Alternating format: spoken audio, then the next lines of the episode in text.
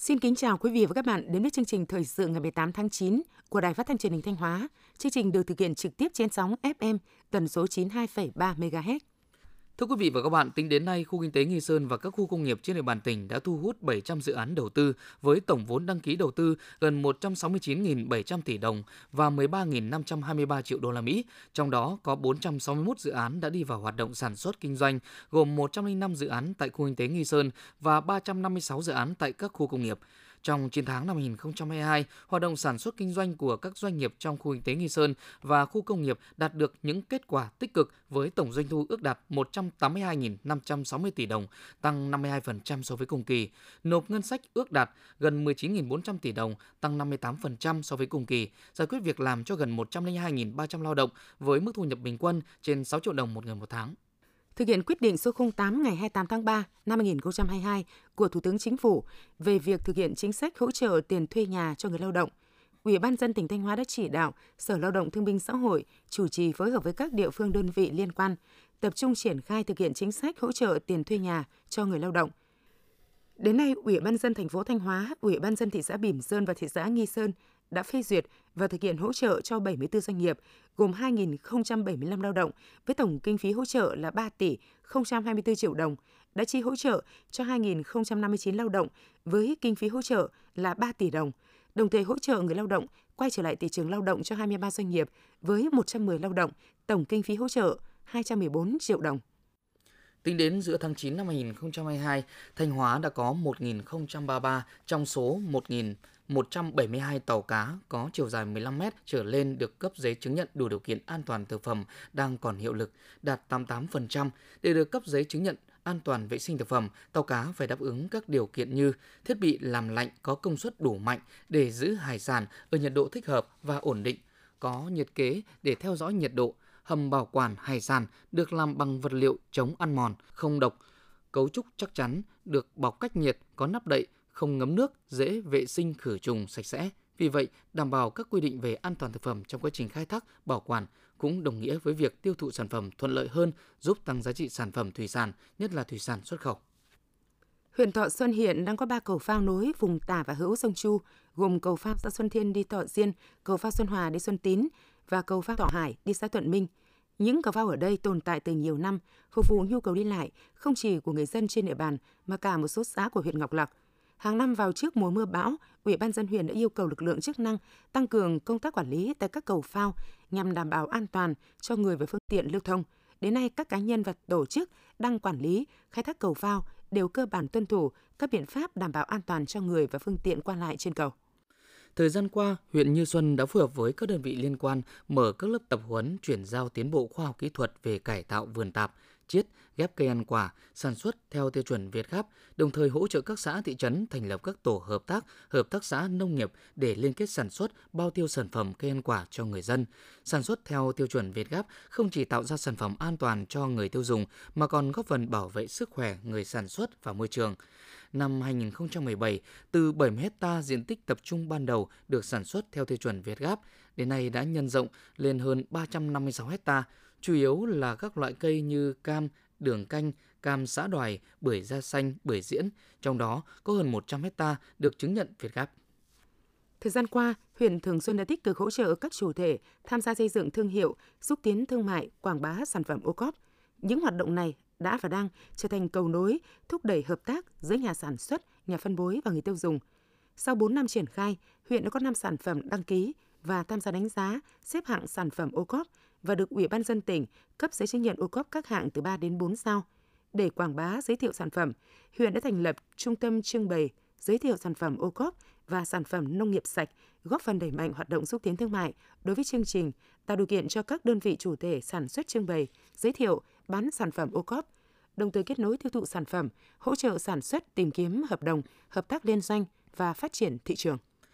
Năm 2022, dự kiến khu di tích lịch sử quốc gia đặc biệt Lam Kinh sẽ đón khoảng 420.000 lượt khách, tăng gấp 9 lần so với năm 2012. 8 tháng đầu năm nay, khu di tích lịch sử quốc gia đặc biệt Lam Kinh đã đón được 227.000 lượt khách tham quan, trong đó có 2.000 khách quốc tế. Đặc biệt, trong những ngày diễn ra lễ hội Lam Kinh năm 2022, hàng vạn du khách trong và ngoài tỉnh đã về Lam Kinh dân hương tưởng nhớ anh hùng dân tộc Lê Lợi – các bậc khai quốc công thần thời hậu Lê và hòa mình vào các hoạt động ý nghĩa của lễ hội. Đây là những kết quả ấn tượng, khẳng định vị trí của khu di tích trên bản đồ du lịch Việt Nam. Tiếp theo là phần tin trong nước. Theo chỉ thị số 15 vừa được Thủ tướng Chính phủ ký ban hành, Thủ tướng Chính phủ yêu cầu Bộ Y tế chủ trì phối hợp với các cơ quan ban ngành địa phương liên quan tiếp tục theo dõi sát diễn biến dịch COVID-19 và các dịch bệnh khác, không để dịch chồng dịch, thực hiện nghiêm các biện pháp phòng chống dịch, quyết liệt đôn đốc, hướng dẫn tổ chức tiêm vaccine an toàn, khoa học, hiệu quả phòng COVID-19 tại các địa phương, tăng cường quản lý giá thuốc, vật tư, trang thiết bị y tế, chống đầu cơ tăng giá, tham nhũng tiêu cực – khẩn trương hoàn thiện quy định hướng dẫn về giá dịch vụ y tế, nhập khẩu, mua sắm thuốc, vật tư, trang thiết bị y tế, khẩn trương khắc phục kịp thời hiệu quả các tồn tại vướng mắc, bảo đảm đủ thuốc, trang thiết bị, vật tư sinh phẩm y tế. Theo Cục Phát triển Doanh nghiệp Bộ Kế hoạch và Đầu tư, cả nước hiện có khoảng 5.000 doanh nghiệp hoạt động trong lĩnh vực công nghiệp hỗ trợ. Các doanh nghiệp phụ trợ trong nước chủ yếu là doanh nghiệp nhỏ và vừa, mới chỉ tham gia được 20% vào các chuỗi liên kết sản xuất dẫn đến tình trạng Hiện nay, tỷ lệ nội địa hóa của ngành chế tạo ô tô chỉ đạt khoảng 5 đến 20%, ngành điện tử là 5 đến 10%, ngành da giày và dệt may khoảng 30%, công nghệ cao chỉ 1 đến 2%. Trước thực tế này, các doanh nghiệp công nghiệp hỗ trợ cần chủ động tìm kiếm giải pháp, tập trung đầu tư đào tạo nguồn nhân lực, thay đổi quy trình, công nghệ sản xuất theo hướng hiện đại hơn để từng bước tham gia vào chuỗi cung ứng toàn cầu. Để hỗ trợ đối tượng chịu ảnh hưởng của dịch COVID-19, Bộ Tài chính đang đề xuất giảm 20% phí trọng tải tàu thuyền hoạt động hàng hải nội địa, giảm 20% lệ phí vào rời cảng biển hoạt động hàng hải nội địa, giảm 20% mức thu đối với 7 trên 10 nội dung thu phí trong hai khoản phí thẩm định, cấp chứng chỉ, giấy phép, giấy chứng nhận trong hoạt động hàng không dân dụng, giảm 20% mức thu phí đăng ký giao dịch, bảo đảm đối với tàu bay, giảm 50% phí trình báo đường thủy nội địa và 50% lệ phí ra vào cảng bến thủy nội địa. Dự kiến thời gian giảm phí lệ phí các lĩnh vực trên sẽ giảm trong 3 tháng, bắt đầu từ tháng 10 đến hết tháng 12 năm 2022.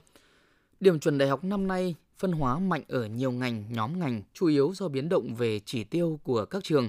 Tại 6 trường sư phạm lớn của cả nước, mức điểm chuẩn cao nhất dao động nhẹ, hầu hết giữ nguyên hoặc tăng 0,95 đến 2 điểm. Trong đó, ngành sư phạm sử năm nay điểm trúng tuyển cao, có trường lấy cao hơn năm ngoái 9,5 điểm như Đại học Quy Nhơn. Dù vẫn thuộc nhóm có điểm chuẩn cao năm nay nhưng điểm trúng tuyển vào nhóm ngành y dược giảm so với năm ngoái.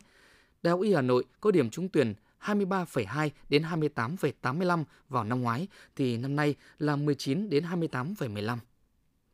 Sau khi công bố điểm trúng tuyển ở phương thức xét tuyển đợt 1, nhiều trường đại học thông báo điều kiện thời gian xét tuyển bổ sung. Một số trường như Đại học Kinh tế Tài chính Thành phố Hồ Chí Minh, Học viện Hàng không Việt Nam, Đại học Công nghiệp Thành phố Hồ Chí Minh bắt đầu công bố phương thức xét tuyển học bạ bổ sung.